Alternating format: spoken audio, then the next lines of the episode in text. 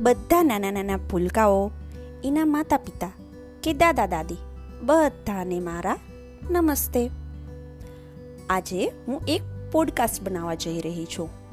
ગુજરાતી વાર્તાનું. આમાં પંચતંત્રની વાર્તા, ઈસપની વાર્તા કે પછી હિતોપદેશની વાર્તા. જે પણ બાળકો માટે ખૂબ ઉપયોગી હશે ને, એ બધી વાર્તા મેં આમાં લીધેલી છે. જો તમે બાળકોને આવી ગુજરાતી વાર્તા સંભળાવવા માંગતા હો, તો તમે જરૂરથી સંભળાવજો. મારું પોડકાસ્ટ તમારા માટે જ છે. માટે તમે પણ સાંભળો, બાળકોને પણ સંભળાવો અને બીજાને પણ કહો. Thank you